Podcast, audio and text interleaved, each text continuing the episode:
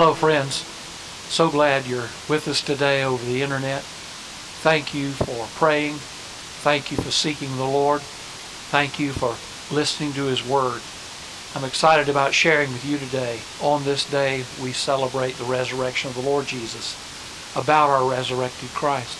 So happy Easter. Happy Resurrection Day is what I usually say. So thankful you could join us over the internet. God bless you. And I pray you have a great week in spite of the difficulties that we have going on around our world right now. I want to begin today with a, a reference to a historical incident. This occurred in 1815. It was after the First Napoleonic War. Napoleon Bonaparte had been defeated. He was in exile in prison on the island of Elba in the Mediterranean. And uh, so the representatives of Austria, Prussia, Russia, and Great Britain had gathered to redraw the map of Europe. Much damage had been done, but they gathered to divide the spoils. They were just about finished and almost had come to an agreement about where everything would be allocated when a uniformed messenger burst through the door, went up to the President of the Congress, and handed him a dispatch, but said out loud in front of everyone, sh- shocking everyone and throwing everything into turmoil when he said, He's back again. Who is back? Napoleon is back. He had escaped from Elba and was then, at that very moment, marching across Europe, regaining his army, old army, and new converts, and went on to fight yet again. Well, I want to tell you, 2,000 years ago, there was another conference being held as Satan and his angels were no doubt around a metaphorical conference table, and they were wondering, what are we going to do now that we've killed the Son of God? No doubt they were making great plans for their kingdom. How they were going to do this or this, how they were going to capture the hearts of men, women, boys, and girls. And then perhaps some angelic demon messenger, whoever, just teasing, came into the room and said, He's back. Who's back? Jesus Christ is back. He is not here. He is risen from the dead. And we celebrate that today. Don't you know that the first people who came upon the empty tomb were bewildered, saddened because of all that had happened? The first to come, the Bible says in the book of Matthew, were Mary Magdalene and the other Mary, it says. And they came the first day of the week to anoint the body of Christ. But how bewildered they were when they came upon the tomb and it was empty. It was open. It was empty. And I will tell you that many people today are still wondering what does it mean? What does that empty tomb mean? Listen carefully as I read just three verses of Scripture today. Matthew chapter 28, verses 5, 6, and 7. And so if you have your Bible, I would hope you would open to that and keep it open through the remainder of this message. The Bible says, But the angel told the women, Don't be afraid, because I know you are looking for Jesus who was crucified.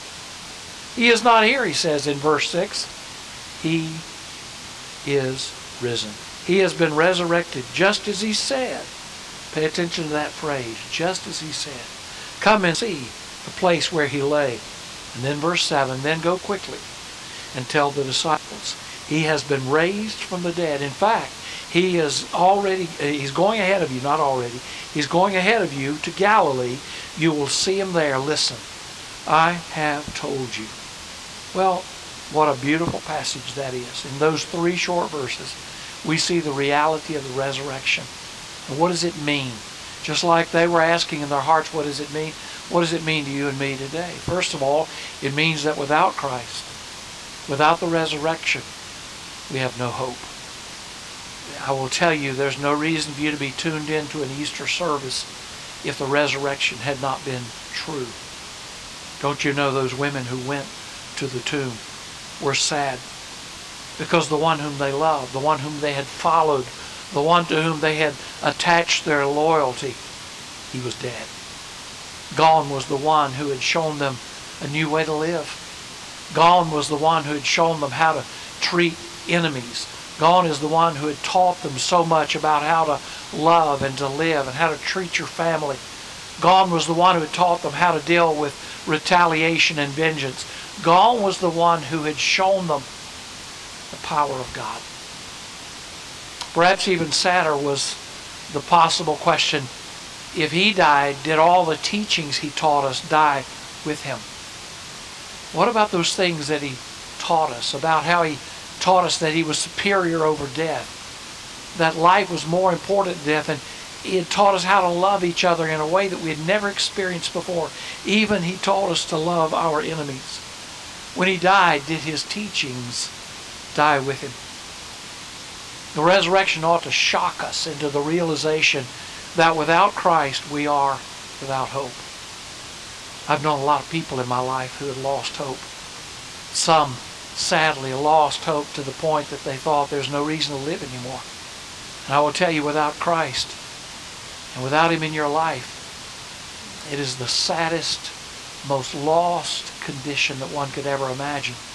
And even those that know Christ sometimes seem to lose hope. Without Christ, there is no hope. Uh, there was once a submarine disaster off the coast, a shallow area off the coast of Providence, Provincetown, Rhode Island. And this submarine had lost power. It was unable to surface, and the men knew they were going to die. But fortunately, a rescue party was summoned, and they were able to get down to the sub. It was not too deep. And they heard tapping coming through the hull. Men inside were tapping out a message in Morse code and all they asked was, Is there hope? Well, I will tell you, people in this world today are asking, Is there hope? Is there hope? And I will tell you, without Christ, there is no hope. With Christ, there is hope. With Christ, there is meaning. With Christ, there is a way to get through and understand even the craziness of this pandemic in which we find ourselves. A lot of people are saying, Well, where's God? Well, He's trying to get our attention. Who would have ever thought we'd be in this situation where we can't even hug our own grandchildren and our own children? Who would have thought we'd be in a situation where we have to sequester ourselves at home for so long? I think over a year, it seems. But truly, we never would have thought we find ourselves. So we have to say, okay, where's God? Well, God is saying, be still and know that I'm God. He's right here trying to get our attention and show us what really matters and what to really focus upon. So there is hope because of Easter. That's the second thing that we see in our passage today. The angelic messenger that meets with these women lets them know that he is risen. Some had said, it, well, the disciples have stolen his body. Well, that was not true. We know because of the presence of the Roman soldiers, the sealing of the tomb, there's no way they could have stolen his body. But on that Sunday morning, they find the tomb empty. The explanation is given there in verse 6. He states it so clearly. He has risen from death to life. Get it in perspective. The Jesus of Nazareth, the son of Joseph, had been, had been crucified and had been convicted of crimes of treason we know that he had been beaten so terribly. We know that he was whipped. We know that he was placed upon that terrible cross as we talked about last week. We know that he was tried not once but twice and then placed in that tomb. And then the Bible says he rose from the dead. Oh, he knew those disciples. He gave hope to them. He even knew their names. In fact, it says in John chapter 20, which we will study uh, down the road, a few more weeks, we know that he called Mary by her name. He knows who we are. And because of the resurrection, we have hope. I pray that you found that hope. I pray that you know that hope personally even today. They forgot they were dealing with the Son of God, and he conquered death itself. Some still feel like it's too good to be true, but it's not. He's real. He's risen and he wants to give you life today. The Bible says in 1 Corinthians chapter 5 verse chapter 15 verse 22, for as in Adam all die, but even so in Christ shall all be made alive. Our Lord Jesus was declared to be the Son of God by the resurrection. In fact, it says in Romans 1 4, Jesus was declared to be the powerful, did you hear that? The powerful Son of God by the resurrection from the dead. According to the spirit of holiness. The resurrection is real. It gives us hope. Quickly, let me say a couple other things. One is that the Easter also shows us the reliability of the Word of God. In fact, we, we know in verse 6 he said, He did what he already told you he was going to do. He keeps his promises. His word is always true. In another place in Matthew chapter 16, verse 21, he had said this. From then on, Jesus began to point out to his disciples that he must go to Jerusalem and suffer many things from the elders, chief priests, and scribes, be killed, and be raised the third day. So he'd already told them. So his word is always reliable. He's faithful. He's faithful to love. He's faithful to forgive. He's faithful to save. Let Christ show you his reliability. May God be able to say to us personally, I've kept my word. I love you. And may we experience that even personally. And then last, I want you to know that Easter also means that Christ's continued presence is guaranteed. Remember what I said last week. The cross guarantee the, the cross enables our salvation. It is the act upon which everything turns for Jesus died in our place. But the resurrection validates the action of the cross. And that resurrection power is still available to us today. And resurrection means the promise of Christ's continued presence is true. He said in verse 7, I'm going to meet you in Galilee. I'm not leaving you. I'm going to stay with you. And someday soon, maybe a couple months, maybe more, we will come to John chapter 21 and we will see where Jesus ministers to the disciples on the Sea of Galilee. His ministry continued. And then someday maybe we'll go into the book of Acts and we'll see how through the early church Jesus' continued ministry was manifest as the disciples did their wonderful work. So Jesus is still with us even today. Do you experience that personally? Have you experienced that personally? Do you know His continued presence in your life? Is He giving you hope even today? Is He making a difference in your life even now? His constant friendship and His promise of continued loving us, knowing that we're never going to be left alone, it's something we need to hold on to. I want to share a story. I get emails from time to time of people sharing various things. And I got one this week from a member of our church.